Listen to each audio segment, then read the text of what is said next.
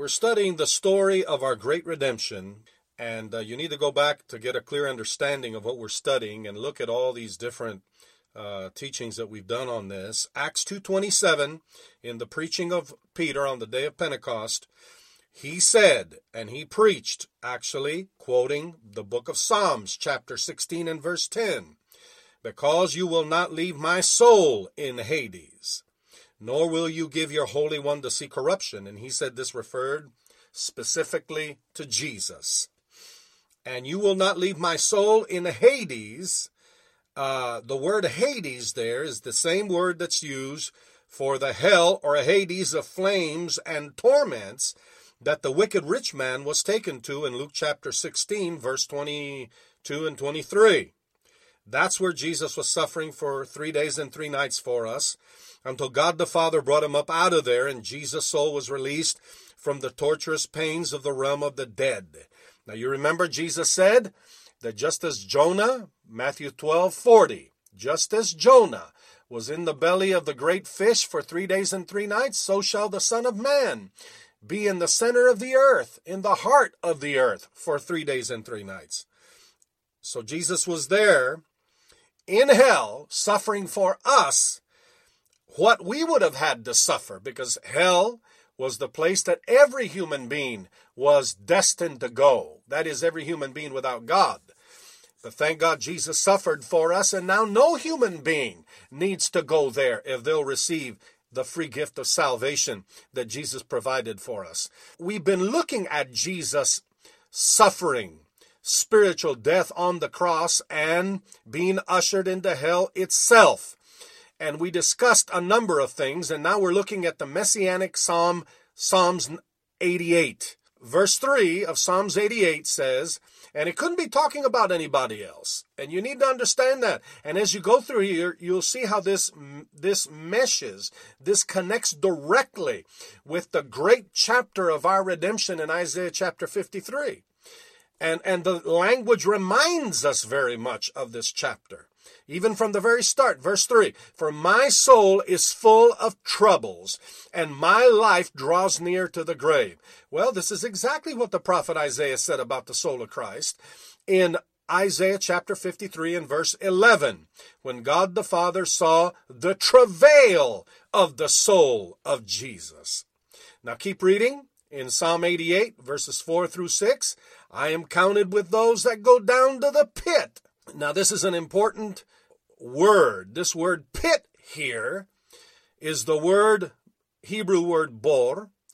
It's the same and it means exactly the same thing as the Greek word that's translated pit, where in Revelations chapter 9 it talks about the bottomless pit. And they both talk about it being like a cistern that you it's it's a very narrow space that people, when they depart this life, go down into that space and end up in a cavernous, cavern like place of death and torment. And this is what it's talking about here. And he says, I'm like a feeble man, free among the dead, like those slain that lie in the grave, whom you remember no more. And by your hand they are cut off. Now watch this. This verse 6 Psalms 88. You have laid me in the lowest pit. Now notice that word, lowest pit, in darkness in the deeps. And also notice that it's talking about two deaths here. It's talking about the grave and it's talking about this lowest pit.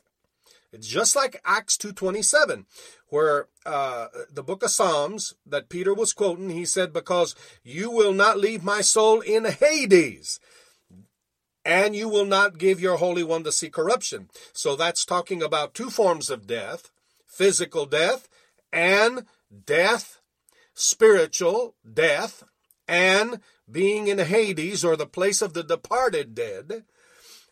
And here it's talking about the grave and the lowest pit.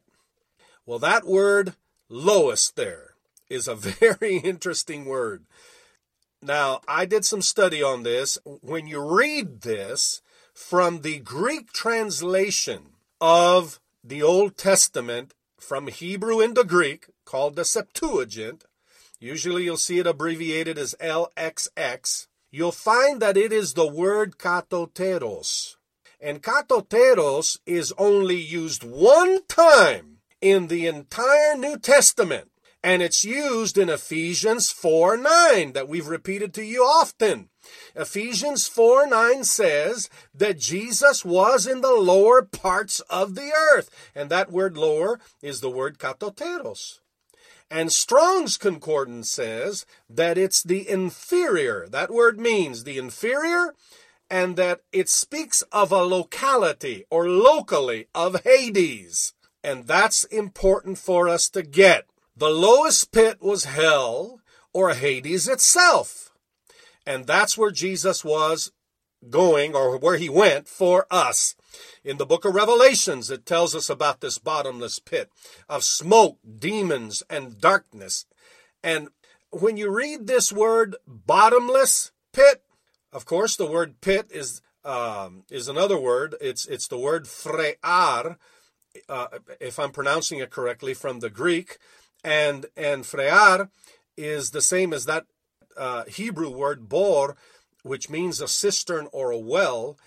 Um, and then bottomless is this word ab, ab, abyssos or abyssus, however you want to pronounce, pronounce that word, which is translated the abyss. That's what's important. And Romans chapter 10 and verse 7 says that Jesus came up from the dead out of the abyss. Now go study it out. And go look up at all the scriptures that talk about the abyss in the New Testament. And you'll find that this was the place of demons and death and darkness. It was the place of torment. That's right. For example, in Revelations chapter 9, verses 1 through 11 or 12, and then also Revelations chapter 20, verses 1 through 3. And you'll find out that the angel of the abyss was called Abaddon in Hebrew or Apollyon in Greek. That's what it says, Revelations 9:11. And Abaddon, it'll tell you in the book of Proverbs, look it up.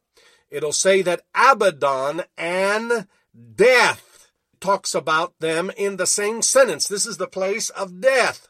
This was the angel of death. This was the place of the dead. And when you study Revelations 9, you'll see that the bottomless pit was a place of, it was a furnace of fire and smoke and demons and darkness. Well, that's where my Jesus went for us. And he actually suffered all that hell had to offer for us so that we never have to go there. And all anybody has to do is accept, receive, and embrace his free gift of salvation. That alone can keep one from that terrible fate of death and hell. And later, all of death and hell will get thrown into the ominous lake of fire and brimstone, where there will be eternal wailing and gnashing of teeth, and where the worm never dies. That's what it says in Revelations chapter 20, verses 10 through 15, Revelations 21 8, and also Mark 9 43 through 48, and Matthew 13 42 and 50. We talked about this on the previous one, but I wanted to repeat it to you again. This pit or a Hades is also called the place of blackness and outer darkness forever. And two references, Matthew 25, 30 and 2 Peter 2, 17. Thank God Jesus suffered it all so we don't have to go to hell. Thank God. Then it goes on to say in verse 7 of Psalms 88 Your wrath lies hard on me. You have afflicted me with all your waves. And then it uses the word Selah, that some say it means stop and think about it. The wrath of God that we should have borne for our wickedness and the curse that was on us that came because of disobedience and sin. Jesus took it all and suffered it all so that we could be free from it. And thank God Romans 5 9 and 1 Thessalonians 1:10 and 1 Thessalonians 5 9 tells us that we have been delivered from the wrath of God. Thank God. That's redemption, folks. That's real freedom. That we're not appointed under wrath, it says. That's the great love plan of the Father for us. Now we can get in on the victory and redemption that Jesus provided for us. Isaiah 53 and verse 10, and notice how it connects with this. It says, Yet, talking about Jesus, it pleased Jehovah to crush him, to make him sick. Now, some translations will say to put him to grief, but if you look it up in the Hebrew, it's the same word that's translated sick in other parts of Isaiah 53 and the rest of the Bible. God crushed, bruised, and made sick his own son not with any sickness or disease that he had of his own, not with any evil that he had of his own, but through a miracle, our death, our curse, our sin, our sickness was put on the Son of God. Thank God. And He suffered our death in our place so that we never have to be crushed or bruised by sin, sickness, disease, or the curse that's on this planet. Glory to God. God did that to his own son with your and my sickness and pains and spiritual death. He did that to him with our transgressions and everything that stood against our prosperity, wholeness, and health. That's what it means when it says that he took the chastisement of our shalom, our peace, in Isaiah 53 and verse 5. That's what my Jesus did for you and me. Amen.